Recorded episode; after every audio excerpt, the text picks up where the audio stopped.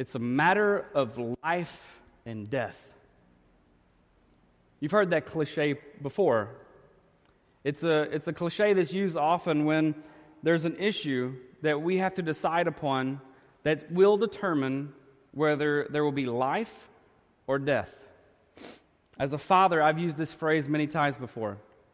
I'll be inside watching the big game. My kids will run inside and they will air their frustrations with each other, wanting me to be the arbitrator of their disagreement. And I will say, just go outside and don't bother me unless it's a matter of life and death. I also found out soon after marriage that leaving dirty dishes in the sink is also a matter of life and death. There's a place for those things. You put them in the dishwasher or you wash them and you put them in the dish drainer. Amen?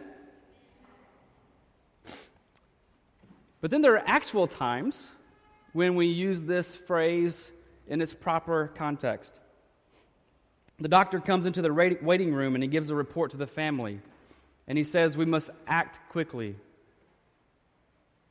because your father is in serious condition and it's a matter of life and death.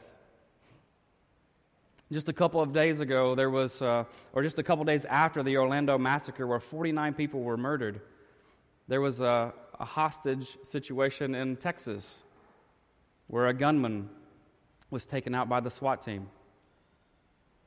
Everyone in that situation, too, understood that the decisions they were making in that moment was a matter of life and death. There's a weight upon us when we're in situations like that. Our world is unsettled and it's becoming increasingly hostile. It's hard to even watch a Pee Wee baseball game without parents getting upset and swearing at one another. So, my prophetic word for today is this We are at a crossroads in our lives, a crossroads in our time, our day and time. Either we, the church of the Lord Jesus, will respond to the crises of our time with the spirit of love and truth, or we will add fuel to the fire by returning hatred for hatred we're either going to be a hand of healing or a hand of hostility. The choice we make really matters. In fact, it's a matter of life and death. Today we're talking about Jesus being the difference between life and death. So the question I have is, is how is he the difference between life and death for us? What is it that he does that makes a difference. How is it that he measures up in this way? The Apostles' Creed is a, historical document that was put together a long time ago. And what it is, is a summary of the teaching of the apostles. The apostles themselves did not actually write this creed as we know it today, but it is believed that every one of the apostles attributed to the contents of the creed by their teachings and their writings that we hold to in the scriptures right now. The purpose of the creeds are simple. I'll review them. There are four quick ones. A purpose of a creed is number one, is to be a brief overview of Christianity. Is to just give us a broad scope quickly. What is it that we believe in? The second one is this it protects us from false versions of Christianity. If we know this to be the true Christianity, when something comes in and it doesn't line up with the creed as we know is true, then we know that we reject it because it is a false gospel. The third one is this the, the, the creeds strengthen our faith as we focus on different areas of Christianity. See, this creed covers a, a broad stroke of Christianity as well, instead of just focusing on maybe forgiveness or focusing on reconciliation or just focusing on healing or whatever it might be. It causes us to grow in our faith and mature and have a more rounded understanding of what it is we believe. And the fourth thing about the creed is it teaches us that we belong. This goes back centuries. How amazing is it to know that we, when we confess this, we join in with the body of Christ that goes back so far, even to the days of Christ Himself? It brings power. When we believe, we belong. I want to give us three ways that Jesus is and how we know he is the difference between life and death.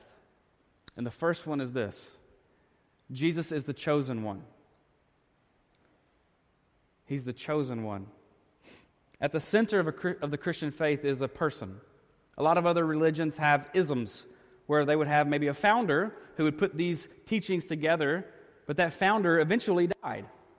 And now, to follow that religion, you follow the isms or the teachings, the tenets of that belief system, that faith. But the core of our faith as Christians isn't isms or tenets or doctrines simply for us to follow, but the core of our faith is a person, the live Son of God. The center of our faith is Jesus. He's alive, He's not dead, and it is the only religion where we worship our God as living and risen from the dead. It stands alone. Christianity is the only one in the world. The word from the Apostles' Creed we look at here, it says, I believe in Jesus Christ, his only Son, our Lord. That's what we're looking at. We get this, he's a chosen one from this part here. Jesus Christ is what we get. The word Christ means Messiah. Many times we just naturally think, oh, that was just part of his name, Jesus Christ. But Christ means Messiah. Technically, when we see that, we should think Jesus the Christ. Jesus the Messiah. Did you know that the name Jesus by itself means God saves? So without the Christ in there, just the name Jesus means God saves. So when the angel told Joseph that he was going to name this child Jesus, he was giving us a glimpse into the purposes for this child. The disciples, uh, which are the followers of Jesus, they knew who Jesus was too.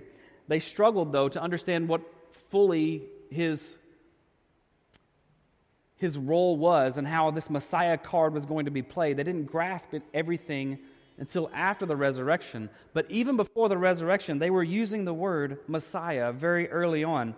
Look with me in John chapter 1, verse 40 and 41. It says, One of the two who heard John speak and followed him was Andrew, Simon Peter's brother. And he first found, excuse me, he found first his own brother Simon, and he said to him, we have found the what? The Messiah. And the translators put in there for us, which translated means Christ. So, very early on, when they were with Jesus, they were like, We have found the one, the Messiah, the Christ. So, Christ means Messiah and also literally means anointed one. Anointed. In the Old Testament, the word anointed meant they would literally put oil on the person's head and they would anoint them. And it was a, a mark that was singling them out.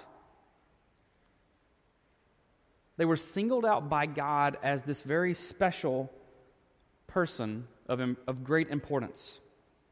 Samuel 24 6 refers to the king as the Lord's anointed.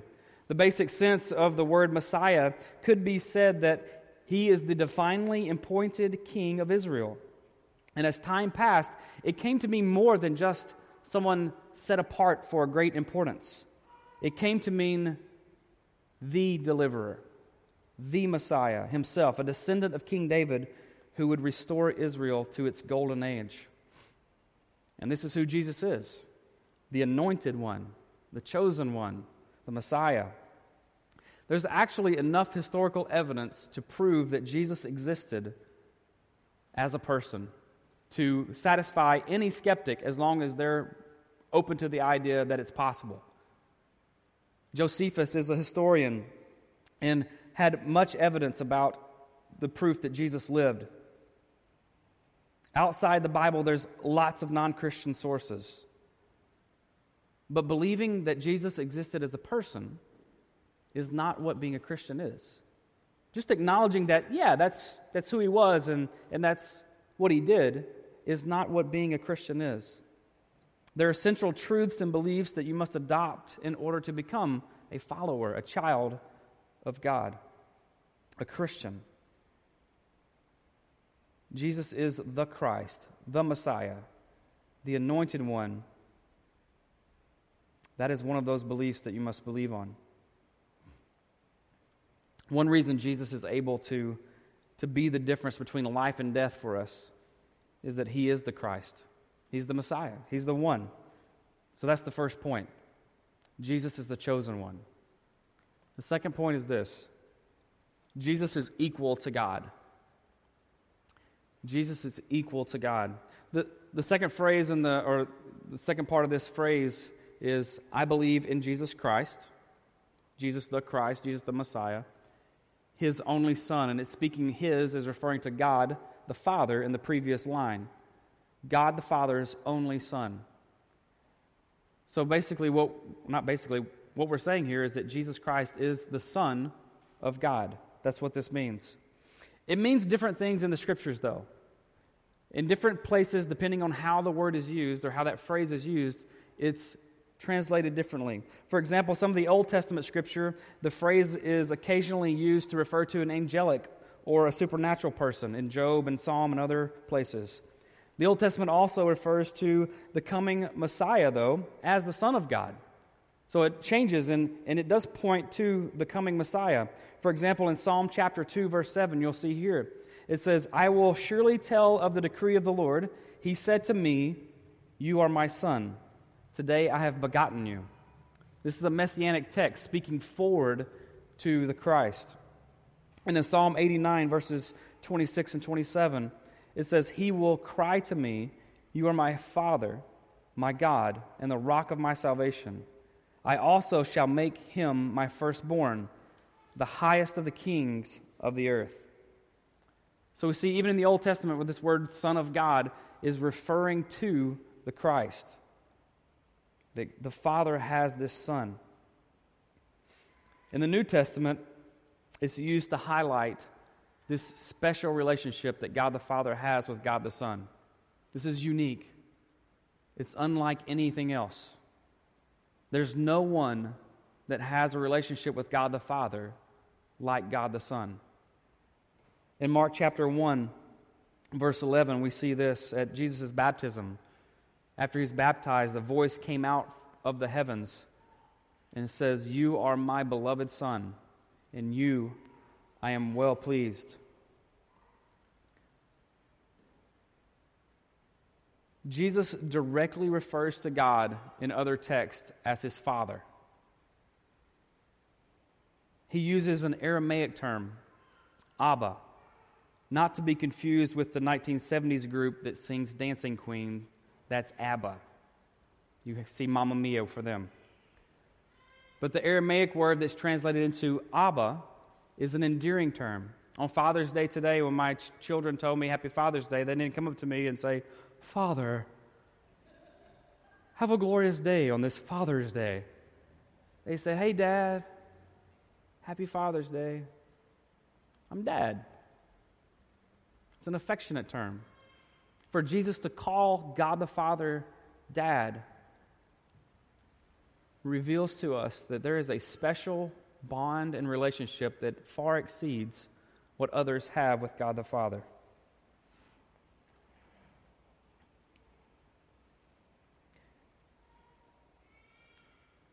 When we believe in Jesus, we enter into a special relationship with God the Father as well. We are adopted as children of God when we place our faith in Jesus. And we have full rights as his children, full heirs to the throne of God. But Jesus was the natural child of God, while all of us were naturally born into sinfulness and then supernaturally grafted into God's family. Now we have full access to the Father. But it was this special relationship that Jesus had with the Father that gives us that privilege. In this creed, when we say, I believe in Jesus Christ, his only Son, here's what we're saying.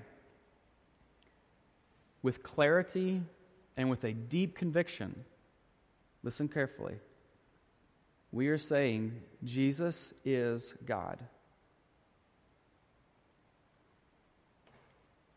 that might not seem terribly important, but it's huge. It means everything. It's a matter of life and death. During this season of Ramadan, Muslims all over the city are fasting. From sunrise to sunset, they fast from food and drink and other things.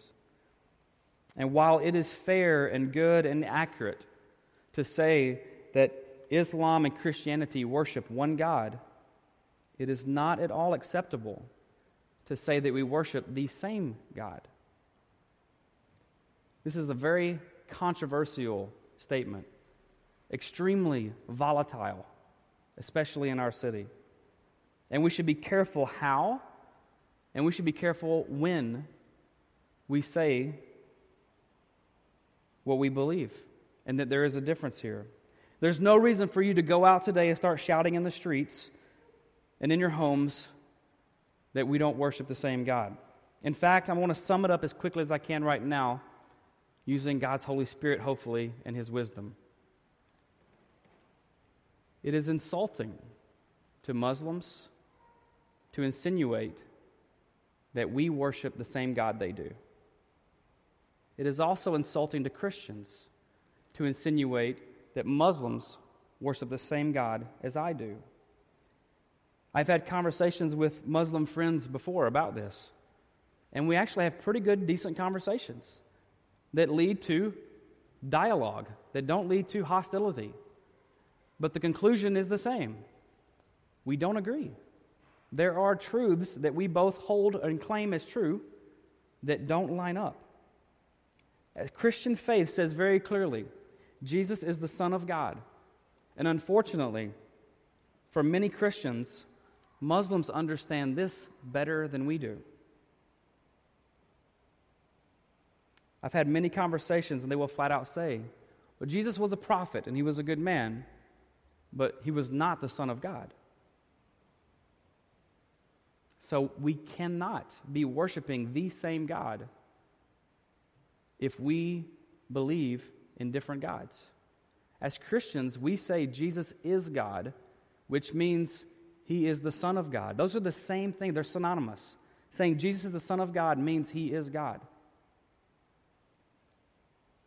Either Christians or Muslims are wrong, but if these are the tenets and the truths of our faith, we can't both be right. You've heard the phrase before, or the, not a phrase, but an illustration where people say, well, you know, God's like a, uh, an elephant. And there's these blind people walking along, and they come up to the elephant, and they, one of them grabs the trunk, and he's, I mean, the leg, and he's like, oh, this is, this is, God's like a big tree. You know, it's just this strong, massive tree, and that's who God is. And you go to another blind man over here, and he, he grabs the tail. He's like, no, no, no, no, no, no. God's like a snake, a big snake, and he's holding the tail like this. And there's another blind man, he's over here, and he's got the, the trunk, and I guess maybe it's a bigger snake, maybe a boa constrictor. I don't know, like a big snake. Yeah, it's a big snake. It's a big snake up here. One's got the ears, and he's like, no, no, no, he's this big flat, whatever. And so they're all coming with these different perspectives of who God is. And world's, worldly wisdom says, well, this is how religion is. God is up there, and we're all just trying to find him on our own paths. And it sounds good until you realize that they're all wrong. It's an elephant.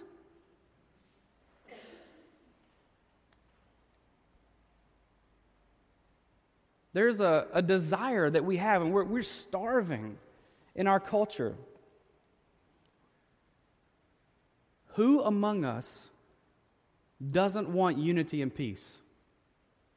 If we took a poll right now and we said, Do you want world peace? I would almost, well, I would almost guarantee, but I know some of you would mess with it.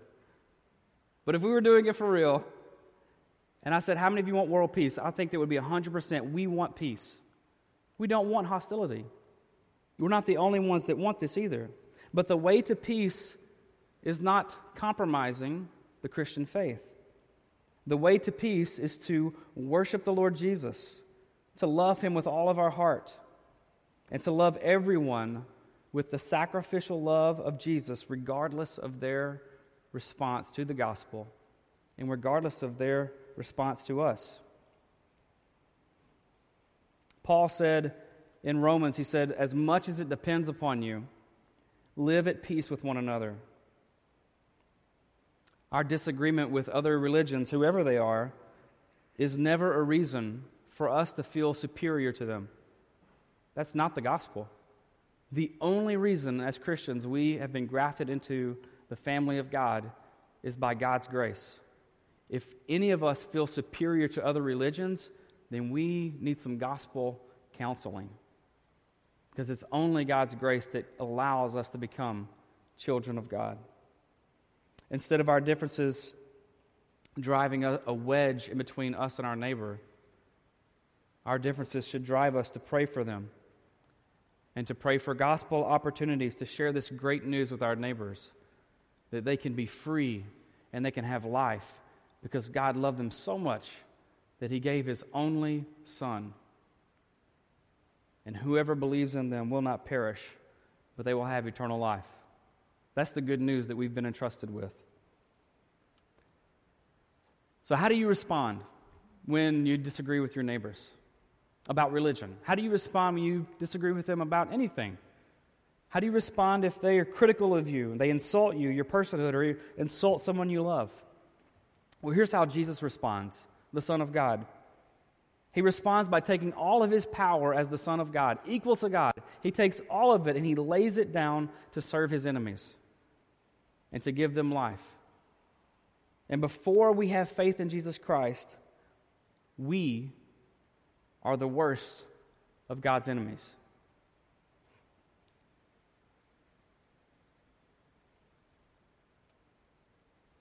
Jesus, in his righteousness, in his perfection, being equal to God, has a right to just wipe us away and say, Forget you, you blew it. You had your chance. He has the power to do that as well. But instead, he comes to us while we are fuming and while we were hating him, while we're blaming him for our miserable lives, while we curse him, while we deny him, or while we're worshiping false gods, while we're chasing the pleasure of sin, or whether we're ignoring him and we're just fine with life because Things are going great. We don't need a conversation or relationship with our Creator. We have everything we want. In all those scenarios, the Lord Jesus comes to us and He surrenders His rights and His sonship for us. He responds with love to our hatred by giving up His status as Son to give us the status of child of God.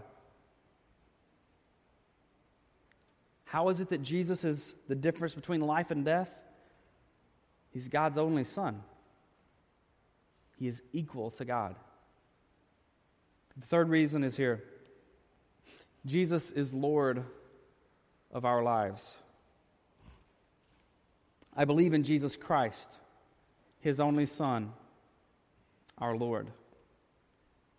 First, there's the Messiah, then there's the Son of God, and now our Lord is used to refer to Jesus, these three titles. The Old Testament is filled with this word, this word Lord.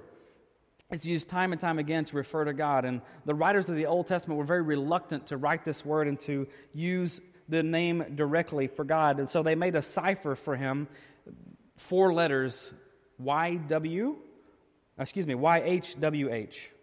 It's referred to as a tetragrammaton.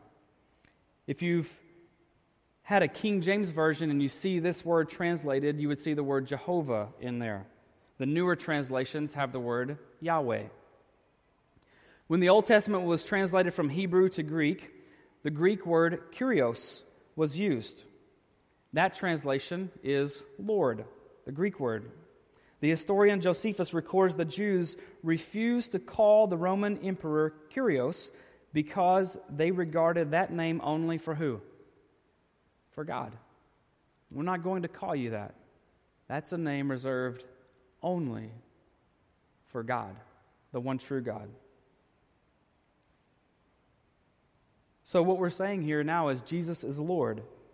In Acts chapter 2, verse 36, it says, Therefore, let all the house of Israel know for certain that God has made him both Lord and Christ. And he gets very specific here this Jesus whom you crucified. So, a word that was once reserved for God alone, that was not even pronounceable, they wouldn't even utter it, they, they wouldn't even write it down. They made their own little acronym, if you will, or uh, what do I call that word? Or tetragrammaton. That's hard to say. I only tried to say it once, but now I've exposed myself. It's hard to say. Tetragrammaton. It's, it's hard to, this word that was only referred for God or reserved for Him to use is now being used to describe Jesus. And the emphasis on these verses that I have here and some other ones as well is not Jesus, or Lord Jesus, but Jesus, kind of like Christ, Jesus the Lord. Not a Lord, but the Lord. The confession that we make is Jesus is Lord. And that was one of the earliest Christian creeds that we are aware of. Jesus is Lord. And it's clearly regarded by Paul as a powerful summary of the gospel. Jesus is Lord, a summary of the gospel. Christians are those who call upon the name of the Lord. Look with me in Romans chapter 10, verses 12 and 13. He said, For there is no distinction between Jew and Greek, for the same Lord is Lord of all abounding in riches for all who will call on him. For whoever will call on the name of the Lord will be saved. Paul knew exactly what word, what name to call Jesus. He said it again in Romans or 1 Corinthians chapter 1 verse 2 at the beginning of the letter. He says to the church of God which is at Corinth, to those who have been sanctified in Christ Jesus, saints by calling, with all who in every place call on the name of our what? Say it louder. Our Lord Jesus Christ, their Lord and ours. What Paul is saying, he's affirming Jesus' lordship over us, the authority that he has over. Saying Jesus is Lord was infuriating to the Jews of that day. Now, we, we have to be careful how we talk about things, don't we? Isn't that the culture we live in? We have to watch our words. We have to be careful how and when we present them. I think that's good. I think we should be careful how and when we should do it. I do. I think we should be careful and cautious in how we present the gospel to people. We should use all wisdom. As Paul said, as much as it depends upon you, live at peace But we do have to be careful. Because just because saying Jesus is Lord infuriates people doesn't give us reason to deny it. In fact, we find precedent to be true to the gospel in the scriptures. Most of the apostles died because of their faith in Christ. Because they said Jesus is Lord, they were executed. They didn't go out with guns blazing and trying to send everyone that was against them, trying to send them to hell before they died. What they did is they died like Jesus died. They loved God with all their hearts, with all their soul, and with all their mind. And they did it while proclaiming the good news that Jesus has brought deliverance. God has brought salvation to the world. And it's not an idea of things we're to follow, but it's a person. And I believe this so much that I am willing to die for this. I believe in the risen Lord Christ. I have, I have seen him. The Lord Jesus has risen from the dead. And no matter what you do to me, I will not turn my back on him. I feel too often we look into these scriptures and we, and we feel like they were being belligerent to the crowd. I don't think that was the case. I think they were being faithful to the Lord. I don't think they were, were coming in trying to start arguments. So I'm not suggesting myself or you to go out and look to pick fights. But I am suggesting and I am proclaiming that Jesus is Lord. He's the Son of God, He is the one. If we take away that, why are we here today? What are we doing at this table in a few moments as we come and take communion?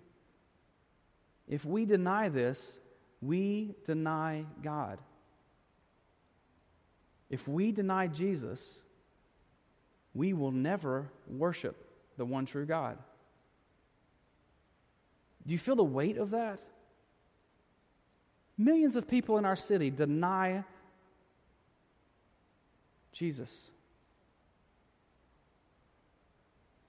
Does it bother you? I'll confess it should bother me a lot more than it does. one of the convictions God has, and He does this frequently whenever I allow Him to, and I'm not obstinately rebellious. Sometimes God reveals something to you in your heart, and you just like, eh, I'll deal with that later. But He's revealed to me this week that there's a fire within me that's, that's kind of died down quite a bit. And He's rekindling it this week. Do you know why? Because I've been studying this Apostles' Creed. And it's reminded me of the truth that we have. Jesus Christ is the one. He is the Son of God. He is equal to God, and He is the Lord of all. Today, we face the same hostility that the apostles faced. More Christians die for their faith in Jesus today than ever before. The battle is not over, but your response and my response is critical in revealing the sincerity of our faith. How you respond reveals the sincerity of your faith. Is Jesus truly the Lord and the Master, or is he the one that just helps me feel better about myself? Is he truly the Son of God and worthy of our total worship, or, or do we limit him by only acknowledging him as a, as a friend of sorts that we can just wear around our necklace? Is he really the promised one, the anointed one, or can we just include him with all the other religions and belief systems? The answer to those questions matter. In fact, you might even say they're a matter of life and death.